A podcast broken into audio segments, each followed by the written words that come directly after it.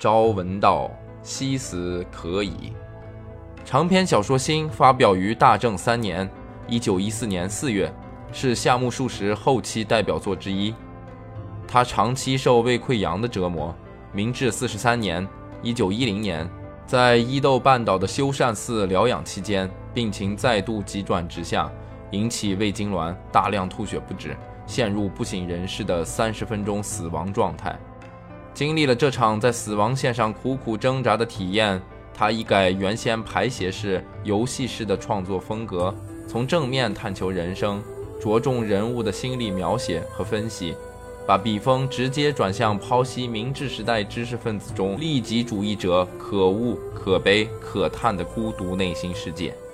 该作由文道书社冰凌演播。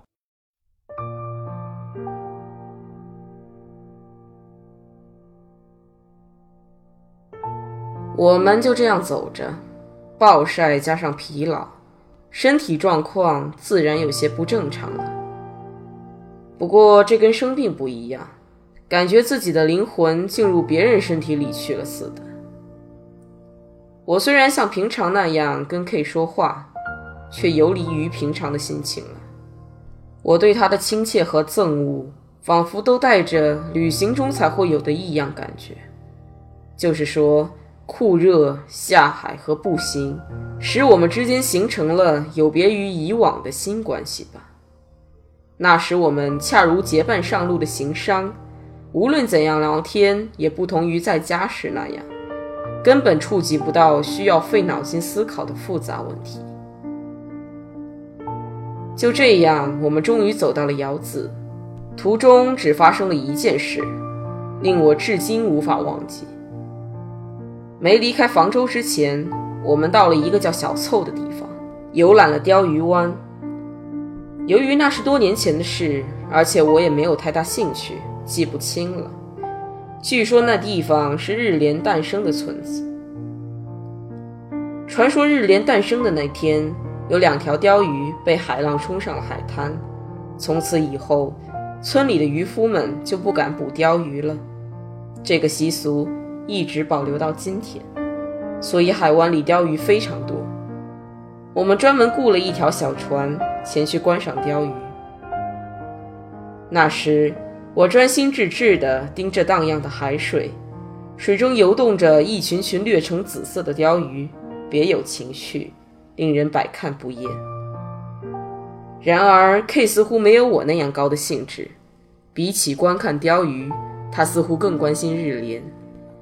正好不远处有个叫诞生寺的寺院，多半是因为日莲诞生在这地方，才叫诞生寺的吧。那是一座很漂亮的寺院，K 提议到寺院里去拜访住持。说实在的，我们俩的穿着太不像样了，尤其是 K，他的帽子被风刮到海里了，只好买了一顶斗笠戴在头上。我们的衣服本来就很脏，还散发着汗酸味。我劝他别去见和尚了，但他很固执，不听我的，还说你要不愿意去，就在外面等着好了。我只得跟他一起进了山门，心想一定会被人家拒绝的。谁知和尚却很客气，把我们让进了宽敞漂亮的客厅。住持马上会见了我们。那时。我的想法跟 K 相去甚远，所以没有心思听他和住持谈话。记得他一个劲儿地询问关于日莲的事迹。我还记得，当住持说到日莲被称为草日莲，是因为日莲写了一首漂亮的草书的时候，毛笔字很差劲的 K 露出不以为然的表情。也许他是想了解比毛笔字之类的事更有意义的日莲吧。在这一点上，住持是否使他感到满足，我说不好。不过一出寺院，他就滔滔不绝地讲起了日莲。我又热又累，哪有心情听他讲这些？只是随口附和着，最后连应也懒得应，干脆不作声了。大概第二天的晚上，我们回到旅店，吃过饭，快要睡觉之前。突然争论起一个深奥的问题来，因为昨天他跟我谈论日联时，我没有上心，他不太高兴。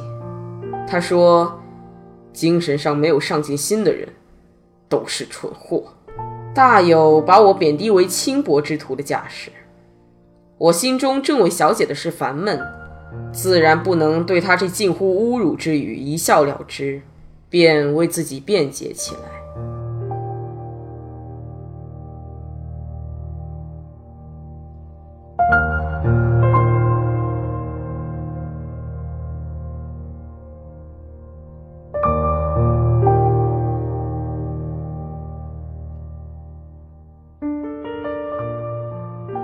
那时我一再使用“有人情味”这个词，可以说我就是将自己的一切弱点隐藏在了“人情味”这个词中。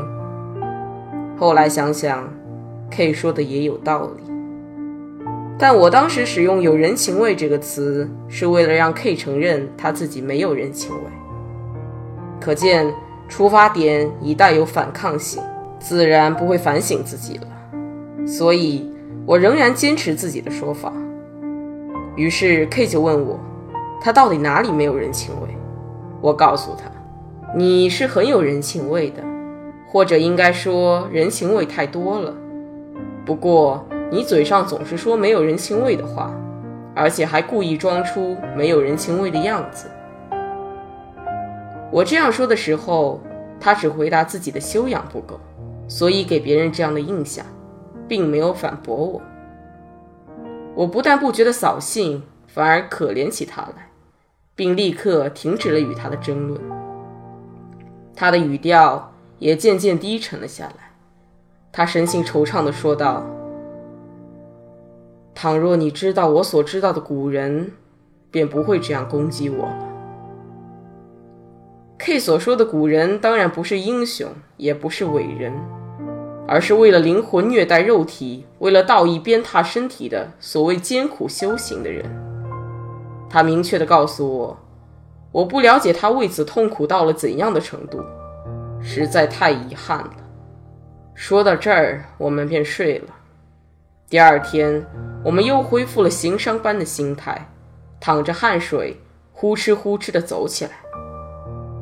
一路上，我不时想起那晚的事情。心中后悔不迭。对我来说，这么千载难逢的机会，为什么轻易的放过去了呢？应该直截了当的对他说个清楚，何必用人情味这样抽象的词绕弯子呢？说实在的，我挖掘出这样的字眼，也是基于我对小姐的感情。所以对我来说，与其对她灌输那些筛除了事实的抽象理论，还不如把事情的本来面目摆在他面前，对我更有利。在此，我可以坦白地告诉你，我之所以没能这样做，是由于以学问交往的基础的我们两人的感情带有一种与生俱来的惰性，而我恰恰缺乏突破他的勇气。虚荣心作怪也罢，总之是一回事。但我说的这种清高和虚荣心，跟一般意义上的略有不同。这一点，只要你能明白，我就满足了。我们俩晒得黑黝黝的回到了东京。回来后，我的心情又变了。什么有人情味没有人情味的这套说辞，在我脑子里已经踪影全无。K 脸上那种教徒似的神情也完全消失不见了。那时他的头脑里。恐怕已没有灵与肉问题的栖身之地，我们就像外乡人似的，左顾右盼地瞧着繁华的东京。之后，我们去了两国，不顾暑热天气，吃了一顿暹罗鸡。K 趁着这个势头，建议干脆走回小石川吧。论体力，我要比 K 强些，马上同意了。到家的时候。夫人看到我们两个的模样，大为吃惊。两个人不仅晒得黝黑，加上走了很多路，都瘦了不少。不过夫人还是称赞说：“瞧着更结实了。”小姐说：“夫人说话自相矛盾，真可笑。”说完又痴痴地笑起来。去旅行之前，我常常为小姐无端发笑而生气。此时却觉得很愉快。大概是因为今天的场合不同，况且很久没听到这笑声的缘故吧。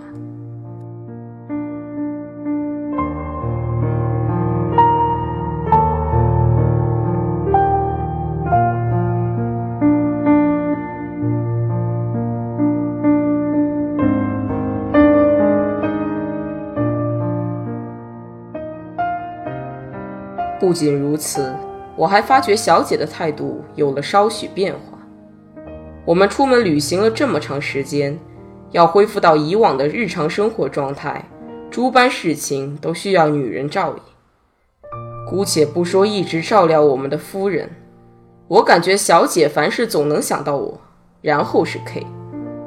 倘若小姐做的太露骨，我也会为难的，甚至会感觉不愉快。但是在这一点上，小姐做的很有分寸，我很高兴。也就是说，小姐只让我一个人感受到她把自己的温情多分给了我一些。K 也没有显得不高兴，还是老样子。我心里暗暗地奏起了战胜了他的凯歌。转眼夏天过去了。从九月中旬开始，我们又要到学校去上课了。由于个人的课程不同，我和 K 回家的时间又有早有晚了。一个星期我有三天比 K 晚回来。不过，无论我什么时候回来，都没有在 K 的房间里见到过小姐了。K 还是跟以前一样抬起眼睛，对我机械地重复一声：“刚回来。”我也如同机械一般，简单而无意义的点点头。大概是十月中旬的一天，我起晚了，穿着和服就急匆匆赶到学校去了。由于来不及系皮靴的鞋带，他那是草履就跑出去了。那天按课程表，我应该比 K 先回家的，所以一回来我就哗啦一声打开了格子门。突然听到了以为还没回来的 K 的说话声，同时传来了小姐的笑声。因为那天我没穿那双费事儿的靴子，所以立刻走进去，打开了格扇。我看见了一如往常坐在桌前的 K，但是小姐已经不在这里了，只是她那从 K 的房间里逃走似的背影从眼前闪过。我问 K 怎么回来的这么早，他说心情不好，没有去上课。我走进自己的房间，坐了下来。不一会儿，小姐送茶进来，直到这时，她才对我问候了一声：“回来了。”我不是那种讨巧的男人，不会笑着问他刚才干嘛逃跑呀，可是心里总是惦记着这件事。小姐没坐多久就离开我的房间，沿着走廊回自己房间去了。但是他路过 K 的房间时停了下来，站在门口跟 K 说了两三句话，像是接着刚才没说完的话茬。我没听见前面的，也不知他们在说什么。过了几天，小姐的神态渐渐变得坦然了，即使我和 K 都在家的时候。她也常常走到 K 房间的沿廊上，叫声他的名字，然后走进去，坐上好久。当然，无非是送信件或洗好的衣服之类的事。在一个屋檐下住着，这些往来虽说也没什么可非议的，但是对于一心想独占小姐的我来说，却总是觉得无法释然。有时，我甚至觉得小姐似乎在故意回避我，不到我房里来。只去 K 的房间。你可能会问，那你为什么不让 K 搬出去呢？如果这样做，我硬把 K 拉来一起住的初衷就被否定了。所以我不能那样做。